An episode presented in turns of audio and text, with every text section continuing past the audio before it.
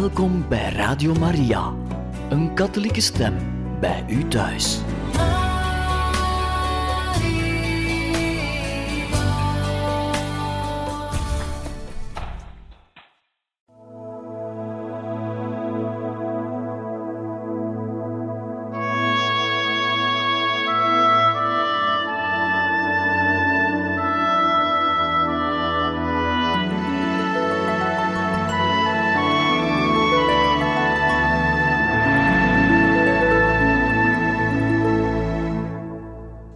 Beste luisteraars van Radio Maria, van harte welkom in het programma Heiligen Getuigen, waar wij u voorlezen uit het boek Mijn levensverhaal, geschreven door de heilige Thérèse van Lisieux en bewerkt door Koen de Meester. We waren ondertussen aangekomen aan het manuscript G, dat is het tweede autobiografische manuscript, dat zij richt tot de overste van de Karmel, de overste die verkozen is na moeder Agnes, die ook haar zus was, Pauline. En we gaan verder in dit uh, autobiografische manuscript dat eigenlijk volgt op hetgene wat we daarvoor hebben besproken. Therese van Lisieux die spreekt eigenlijk over de duisternis die in haar hart was. Een duisternis die bij haar bleef als een beproeving. Een beproeving om te zien in welke mate zij werkelijk geloofde in God en vertrouwde op Hem. En daar vertelt ze zelf over in dit stuk. Moeder, nog nooit heb ik zo sterk gevoeld hoe zacht en barmhartig de Heer is. Hij heeft me deze beproeving pas gezonden toen ik de kracht had die te dragen. Als de beproeving eerder gekomen was, denk ik dat ik er volkomen door ontmoedigd zou zijn geraakt. Nu neemt hij alle mogelijke natuurlijke voldoening weg, die ik in mijn verlangen naar de hemel zou kunnen vinden. Het lijkt me dat niets me er nog van weerhouden kan weg te vliegen. Ik heb nu immers geen grote verlangens meer, behalve dit ene: lief te hebben tot ik sterf van liefde. Moeder, ik ben helemaal verbaasd als ik zie wat ik u gisteren geschreven heb. Wat een gekrabbel. Mijn hand trilde zo dat ik niet verder schrijven kon, en nu vind ik het jammer dat ik het toch geprobeerd heb. Ik hoop dat het vandaag iets meer leesbaar zal zijn, want nu bevind ik me niet meer in mijn bedje, maar in een mooie witte luie stoel. Ik voel wel dat wat ik zeg niet goed in elkaar zit, maar ik zou graag, voordat ik het over het verleden zal hebben, eerst iets zeggen over wat ik nu voel. Later ben ik dat misschien vergeten. Allereerst wil ik u zeggen hoezeer ik geraakt ben door al uw moederlijke blijken van liefde. Geloof me, het hart van uw kind is vol dankbaarheid. Nooit zal het vergeten wat het allemaal aan u te danken heeft. Maar wat me vooral raakt, is de noveen die u ter ere van onze lieve vrouw van de overwinningen houdt. Ik bedoel de missen die u laat lezen om mijn genezing te verkrijgen. Ik voel dat al die geestelijke schatten mijn ziel veel goed doen. Aan het begin van de noveen zei ik u dat de heilige maagd me ofwel genezen moest, ofwel maar naar de hemel mee zou moeten nemen. Ik vond het namelijk voor u en voor de communiteit zo droevig de last te moeten dragen van een jonge zieke zuster. Maar nu zou ik voor de rest van mijn leven ziek willen zijn, als dat de goede God behaagt. Ik stem er zelfs mee in nog een lang leven voor me te hebben. De enige genade waar ik om vraag, is dat mijn leven door de liefde gebroken mag worden. O nee, ik ben niet bang voor een lang leven. Ik zeg geen nee tegen de strijd, want de Heer is de rots waarop ik verheven ben. Hij maakt mijn handen op voor de strijd en mijn vingers voor de oorlog. Hij is mijn schild, op hem hoop ik. Ik heb dan ook nog nooit aan de goede God gevraagd jong te mogen sterven, maar ik heb wel altijd gehoopt dat het zijn wil was. Vaak is voor de Heer het verlangen voor zijn glorie te werken al genoeg. U weet dat ik grote verlangens heb. U weet ook dat Jezus me meer dan één bittere kelk aangereikt heeft die hij bij me weghaalde voor ik ervan drinken kon, maar hij liet me er wel eerst de bitterheid van proeven. De heilige koning David had gelijk toen hij zong: Hoe goed is het, hoe weldadig als broeders samen te wonen in volmaakte eenheid. Het is waar, ik heb het zo vaak gevoeld. Maar die eenheid moet op aarde gerealiseerd worden te midden van offers. Ik ben niet naar de karmel gekomen om er samen met mijn zussen te kunnen wonen, maar enkel en alleen om aan de roep van Jezus gehoor te geven. Ik voorvoelde wel dat het samenleven met mijn zussen voortdurend voor lijden zou zorgen wanneer je niets voor jezelf wil zoeken. Hoe kan men beweren dat er meer volmaaktheid in ligt als je ver weggaat van de mensen die je dierbaar zijn?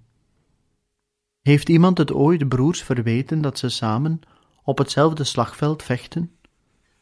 Of dat ze samen naar de martelaarspalm snellen? Ongetwijfeld heeft men met recht gedacht dat ze elkaar aanmoedigden, maar daar komt bij dat het martelaarschap van de een ook dat van de ander is. En zo is het ook in het religieuze leven, dat door de theologen een martelaarschap genoemd wordt. Als een hart zich aan God geeft, verliest het zijn natuurlijke tederheid niet, die wordt in tegendeel groter, zuiverder en goddelijker. Met deze tederheid, moeder, heb ik u en mijn zusters lief. Ik ben er gelukkig om met mijn familie te kunnen strijden voor de glorie van de Koning des Hemels. Maar ik ben ook bereid naar een ander slagveld te vliegen, als de goddelijke generaal zou laten merken dat hij dat graag wilde. Een bevel daartoe zou niet eens nodig zijn. Een blik of een simpel teken is al genoeg. Sinds mijn intrede in de gezegende ark heb ik er vaak aan gedacht dat als Jezus me niet snel zou meenemen naar de hemel, mij het lot van het duifje van Noach beschoren zou zijn. Op een dag zou de Heer het raam van de ark opendoen en tegen me zeggen ver weg te vliegen, heel ver weg, naar missiegebieden, het kleine olijftakje met me meenemend. Door deze gedachte werd mijn ziel ruimer en zweefde ik ver boven het geschapene. Ik begreep dat je zelfs in de karmel van elkaar gescheiden kunt worden. Pas in de hemel zal de eenheid volmaakt en eeuwig zijn. En dus wilde ik dat mijn ziel al in de hemelen zou wonen, en de aardse dingen alleen vanuit de verte zou zien. Ik aanvaarde het niet alleen in ballingschap te gaan leven te midden van een onbekend volk, maar ook, en dat was voor mij nog veel bitterder, verbannen te zijn van mijn zussen. Nooit zal ik 2 augustus 1896 vergeten. Die dag vertrokken toevallig ook de missionarissen. Toen was er serieus sprake van dat moeder Agnes van Jezus ook weg zou gaan. Ik zou niets hebben willen doen om haar ervan te weerhouden te vertrekken. Ik voelde alleen wel een grote droefheid in mijn hart. Ik meende dat haar ziel, die zo gevoelig is en kwetsbaar, er niet voor gemaakt was te midden van zielen te leven die haar niet begrijpen zouden. Nog honderden andere gedachten kwamen tegelijk in mijn geest op, en Jezus zweeg. Hij gebood de storm niet, en ik zei tegen hem: Mijn God, voor uw liefde ben ik tot alles bereid. Als u het wilt, wil ik lijden tot ik sterf van verdriet. Jezus vond die bereidheid al genoeg, maar een paar maanden later was er sprake van het vertrek van zuster Geneviève en van zuster Maria van de Drie-eenheid. Dat was weer een heel ander soort lijden, heel innerlijk en diep. Ik stelde me alle beproevingen en teleurstellingen voor die ze te verwerken zouden krijgen, en mijn hemel was zwaar bewolkt. Alleen op de bodem van mijn hart bleef er kalmte en vrede. Moeder, uw bedachtzaamheid heeft u de wil van God helpen ontdekken. Namens Hem hebt u uw novissen verboden eraan te denken nu al de wieg van hun religieuze kinderjaren te verlaten. Maar u begreep hun verlangens wel, want toen u zelf jong was, heeft u immers gevraagd naar Saigon te mogen gaan. Vaak vinden de verlangens van de moeder hun weerklank in de ziel van haar kinderen. Moeder, uw apostolische wens vindt in mijn ziel een trouwe weerklank, dat weet u wel. Laat me u toevertrouwen waarom ik er naar verlangd heb, en dat nog steeds doe, naar een vreemd land te gaan. Als de heilige maagd me genezen wil en die heerlijke oase zou willen verlaten, waar ik nu zo gelukkig leef, onder uw moederlijke blik.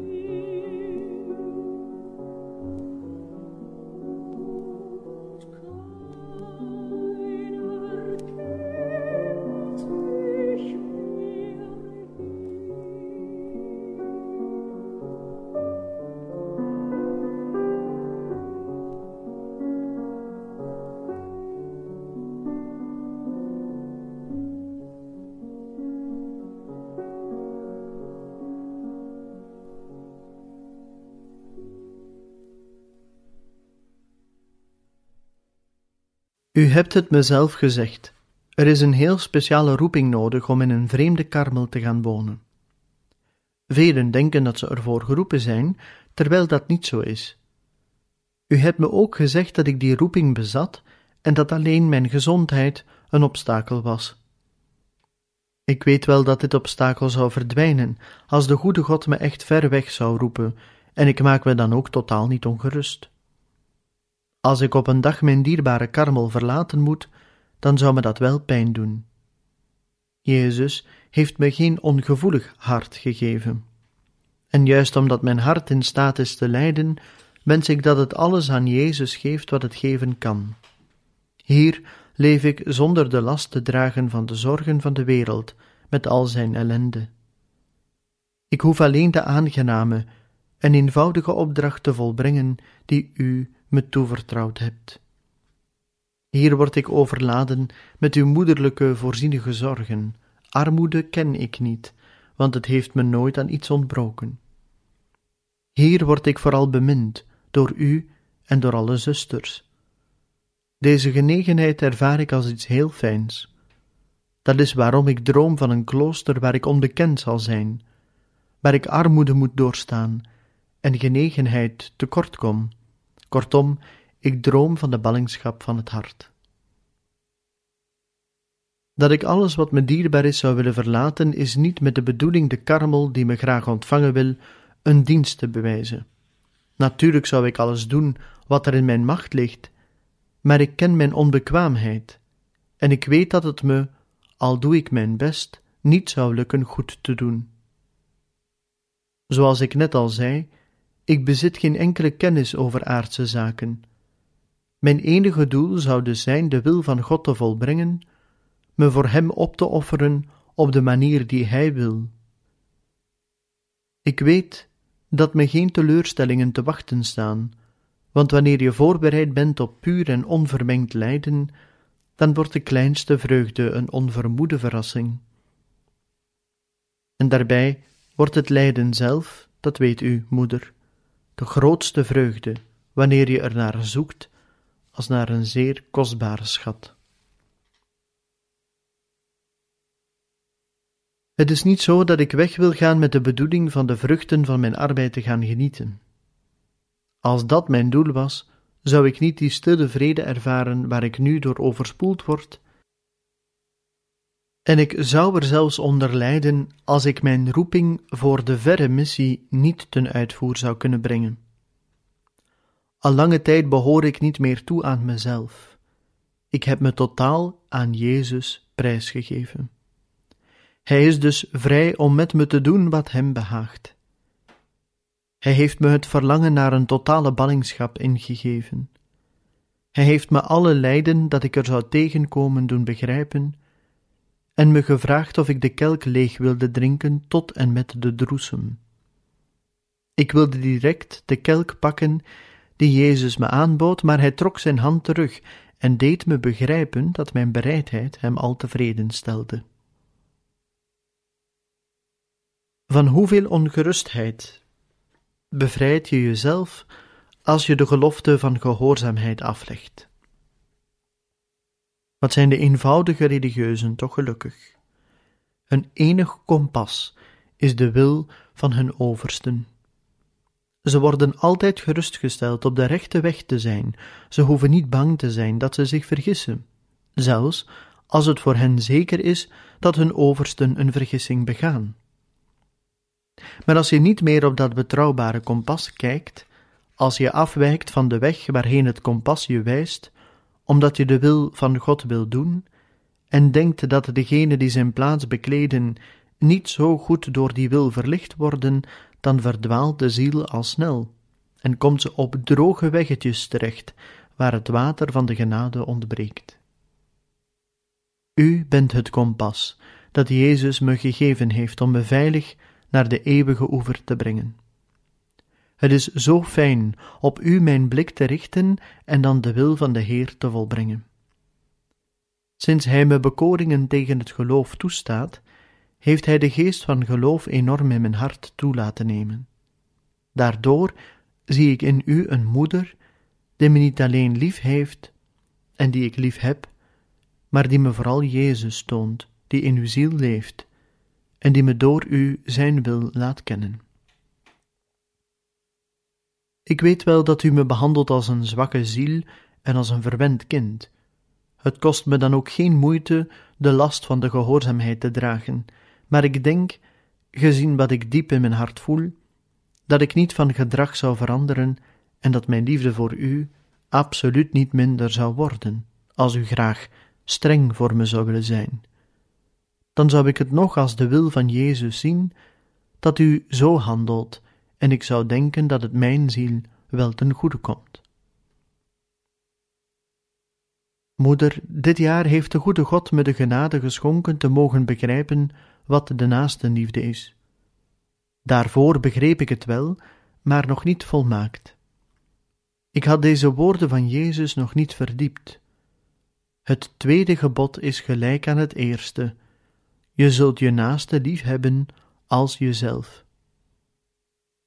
Ik legde me er altijd vooral op toe God te beminnen. En door Hem te beminnen heb ik begrepen dat mijn liefde niet alleen in woorden uitgedrukt moest worden, want niet zij die zeggen: Heer, Heer, zullen het koninkrijk der hemelen binnengaan, maar zij die de wil van God doen. Die wil heeft Jezus verschillende malen bekendgemaakt. Ik zou eigenlijk moeten zeggen op iedere bladzijde van het Evangelie. Maar tijdens het laatste avondmaal, wanneer hij weet dat het hart van zijn leerlingen met een vuriger liefde brandt voor hem die zich in dat onuitsprekelijke geheim van de Eucharistie aan hen geven wilde, wil de zachtmoedige Verlosser hun een nieuw gebod geven. Met een onuitsprekelijke tederheid zegt hij tegen hen: Ik geef u een nieuw gebod, en dat is dat u elkaar moet liefhebben, zoals ik u heb liefgehad, zo moet u elkaar liefhebben. Het teken waaraan iedereen zal kunnen zien dat u mijn leerlingen bent, is dat u elkaar liefhebt. Op welke manier heeft Jezus zijn leerlingen liefgehad en waarom? Het waren niet natuurlijke hoedanigheden die hem aantrokken. Er was een onmetelijke afstand tussen hen en hem. Hij was de wetenschap, de eeuwige wijsheid, en zij waren arme, onwetende vissers vol aardse gedachten. En toch noemde Jezus hen zijn vrienden en zijn broeders. Hij wil hen samen met hem zien regeren in het koninkrijk van zijn Vader. En om voor hen dat koninkrijk open te maken, wil hij op een kruis sterven. Want hij heeft gezegd: Er is geen groter liefde dan je leven te geven voor degene die je lief hebt. Toen ik deze woorden van Jezus overdacht, moeder, begreep ik hoezeer mijn liefde voor mijn medezusters onvolmaakt was. Ik zag dat ik hen niet lief had, zoals de goede God dat deed. Nu begrijp ik dat de volmaakte liefde voor de naaste erin bestaat de gebreken van de ander te verdragen, je niet over zijn zwakheid te verbazen, en je te stichten aan de kleinste daden van deugd die je hem volbrengen ziet. Maar ik heb vooral begrepen dat naastenliefde niet diep in je hart opgesloten mag blijven. Jezus zei: Niemand steekt een toorts aan om die onder de korenmaat te zetten. Hij zet die op een kandelaar om al degenen die in huis zijn te verlichten. Ik denk dat die toorts de liefde voor de naaste verbeeldt, die niet alleen degenen verlichten en verblijden moet die je het meest dierbaar zijn, maar al degenen die in huis zijn zonder iemand uit te sluiten.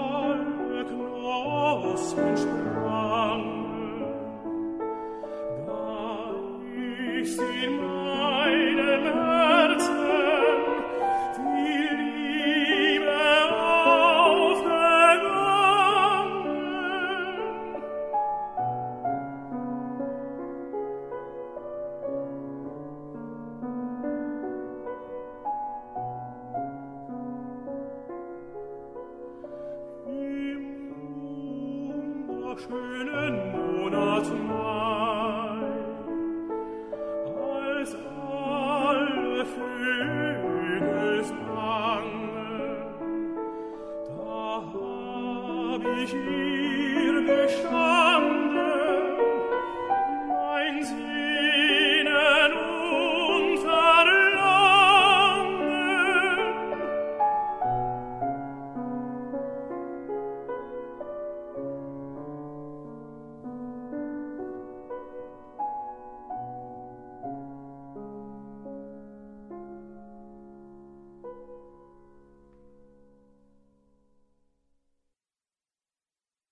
Toen de Heer zijn volk bevolen had zijn naaste lief te hebben als zichzelf, was hij nog niet op aarde gekomen. Hij wist heel goed hoezeer men van zichzelf hield, en hij kon van zijn schepselen geen grotere liefde voor de naaste vragen.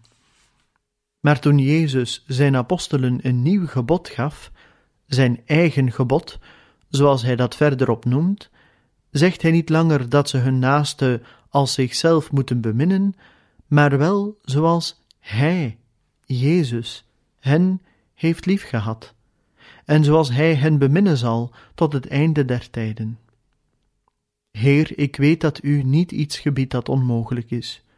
U kent mijn zwakheid en onvolmaaktheid beter dan ikzelf.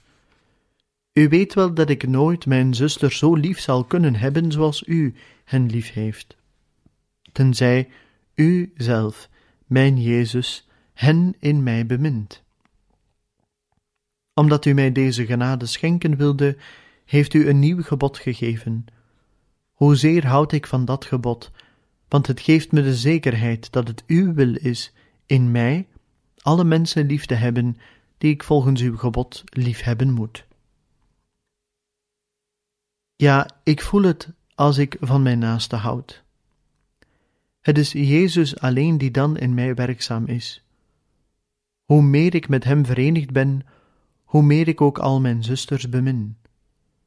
Als ik ervoor wil zorgen dat die liefde in mij toeneemt, vooral wanneer de duivel mij al de gebreken onder ogen brengt van een bepaalde zuster die ik niet zo sympathiek vind, dan span ik me ertoe in naar haar deugden en goede verlangens te zoeken. Dan zeg ik tegen mezelf dat ze, al heb ik haar een keer zien vallen, heel goed veel overwinningen behaald kan hebben, die ze uit nederigheid verborgen houdt. En zelfs datgene wat in mijn ogen een zonde is, kan heel goed door haar goede bedoeling een akte van deugd zijn. Het kost me niet veel moeite me daarvan te overtuigen, want ik heb een keer iets meegemaakt wat voor mij bewezen heeft dat je nooit moet oordelen. Het was tijdens een recreatie. De portierster belde tweemaal. De grote poort moest opengemaakt worden voor de werkmensen die bomen voor de kerststal naar binnen wilden brengen. Er hing niet zo'n vrolijke sfeer tijdens de recreatie, omdat u er niet bij was, moeder. Ik dacht er dan ook aan dat ik graag als derde zuster mee zou willen gaan. En toen zei moeder subpriorin juist dat ik, of de zuster die naast me zat, die taak op zich nemen moest. Ik begon dus mijn schort af te doen, maar dat deed ik erg langzaam in de hoop dat mijn medezuster de hare eerder afgedaan zou hebben. Ik meende namelijk dat ik er haar een plezier mee zou doen als zij die taak zou krijgen. De zuster, die de econome verving, keek ons lachend aan, en toen ze zag dat ik als laatste opgestaan was, zei ze: Ik dacht al wel dat jij niet degene zou zijn die een pareltje voor zijn kroon zou verdienen. Je was zo langzaam. De hele communiteit zal zeker gedacht hebben dat ik dat van nature deed, en ik zou niet kunnen zeggen hoeveel goed zoiets kleins in mijn ziel heeft gedaan. Het maakte me verdraagzaam ten opzichte van de zwakheden van anderen, en het zorgt er ook voor dat mijn ijdelheid niet gestreeld wordt als er gunstig over mij geoordeeld wordt. Ik zeg dan namelijk bij mezelf: als mijn kleine daden van deugd aangezien worden voor onvolmaaktheden, dan kan men zich net zo goed andersom vergissen en voor een deugd aanzien wat slechts een onvolmaaktheid is. Samen met de heilige Paulus zeg ik: Ik maak me geen zorgen over het oordeel van welke menselijke rechtbank dan ook. Ik oordeel niet over mezelf. Degene die over mij oordeelt, is de Heer. En om ervoor te zorgen dat zijn oordeel gunstig zal zijn, of nog liever dat ik helemaal niet geoordeeld word, wil ik altijd in mijn gedachten barmhartig zijn, want Jezus heeft gezegd: Oordeel niet, en u zult niet geoordeeld worden. Als u leest, moeder, wat ik net opgeschreven heb, zou u kunnen denken dat het voor mij niet moeilijk is de naastenliefde te beoefenen. Het is wel zo dat ik sinds een paar maanden niet meer hoef te strijden om die mooie deugd in praktijk te kunnen brengen. Ik wil daarmee niet zeggen dat ik nooit een fout maak, daar ben ik veel te onvolmaakt voor, maar het kost me niet zoveel moeite om weer op te staan als ik gevallen ben. En dat komt doordat ik in een bepaalde strijd de overwinning behaald heb. De hemelse strijdmacht komt me nu te hulp, die kan het niet aanzien dat ik overwonnen word, na overwinnaar te zijn geweest in de glorieuze strijd die ik nu ga beschrijven. Er is een zuster in de communiteit die het talent bezit me in alles tegen te staan. Haar manier van doen, haar woorden en haar karakter vind ik zo onaangenaam, en toch is het een heilige zuster die de goede God heel aangenaam moet zijn. Ik wilde niet toegeven aan de natuurlijke antipathie die ik voor haar voelde, en zei tegen mezelf dat de liefde voor de naaste niet uit woorden moet bestaan, maar uit daden. Ik ben me erop toe gaan leggen voor deze zuster te doen wat ik gedaan zou hebben voor degene waar ik het meest van houd. Iedere keer als ik haar tegenkwam, bad ik voor haar tot de goede God en bood hem al haar deugden en verdiensten aan. Ik voelde wel dat Jezus dat plezier deed. Er is geen enkele kunstenaar die niet graag lofuitingen over zijn werken hoort. Jezus, de kunstenaar van de zielen, is gelukkig als men niet stil blijft staan bij uiterlijkheden, maar het innerlijke heiligdom binnengaat dat hij als verblijf gekozen heeft, en daar de schoonheid van bewondert. Ik vond dat het niet genoeg was veel te bidden voor de zuster die voor zoveel strijd in mij zorgde. Ik probeerde haar alle mogelijke diensten te bewijzen. Als ik ertoe bekoord werd haar onaardig te antwoorden, dan nam ik er genoegen mee haar mijn allerliefste glimlach te geven. En dan probeerde ik het gesprek een andere wending te geven. In de navolging staat immers: Het is beter iedereen zijn gevoelens te laten, dan je ermee bezig te houden iemand tegen te spreken. Wanneer ik niet in de recreatie was, ik bedoel tijdens de werktijd, had ik voor mijn werk wel eens met deze zuster te maken. Als mijn strijd te hevig werd, sloeg ik vaak als een deserteur op de vlucht.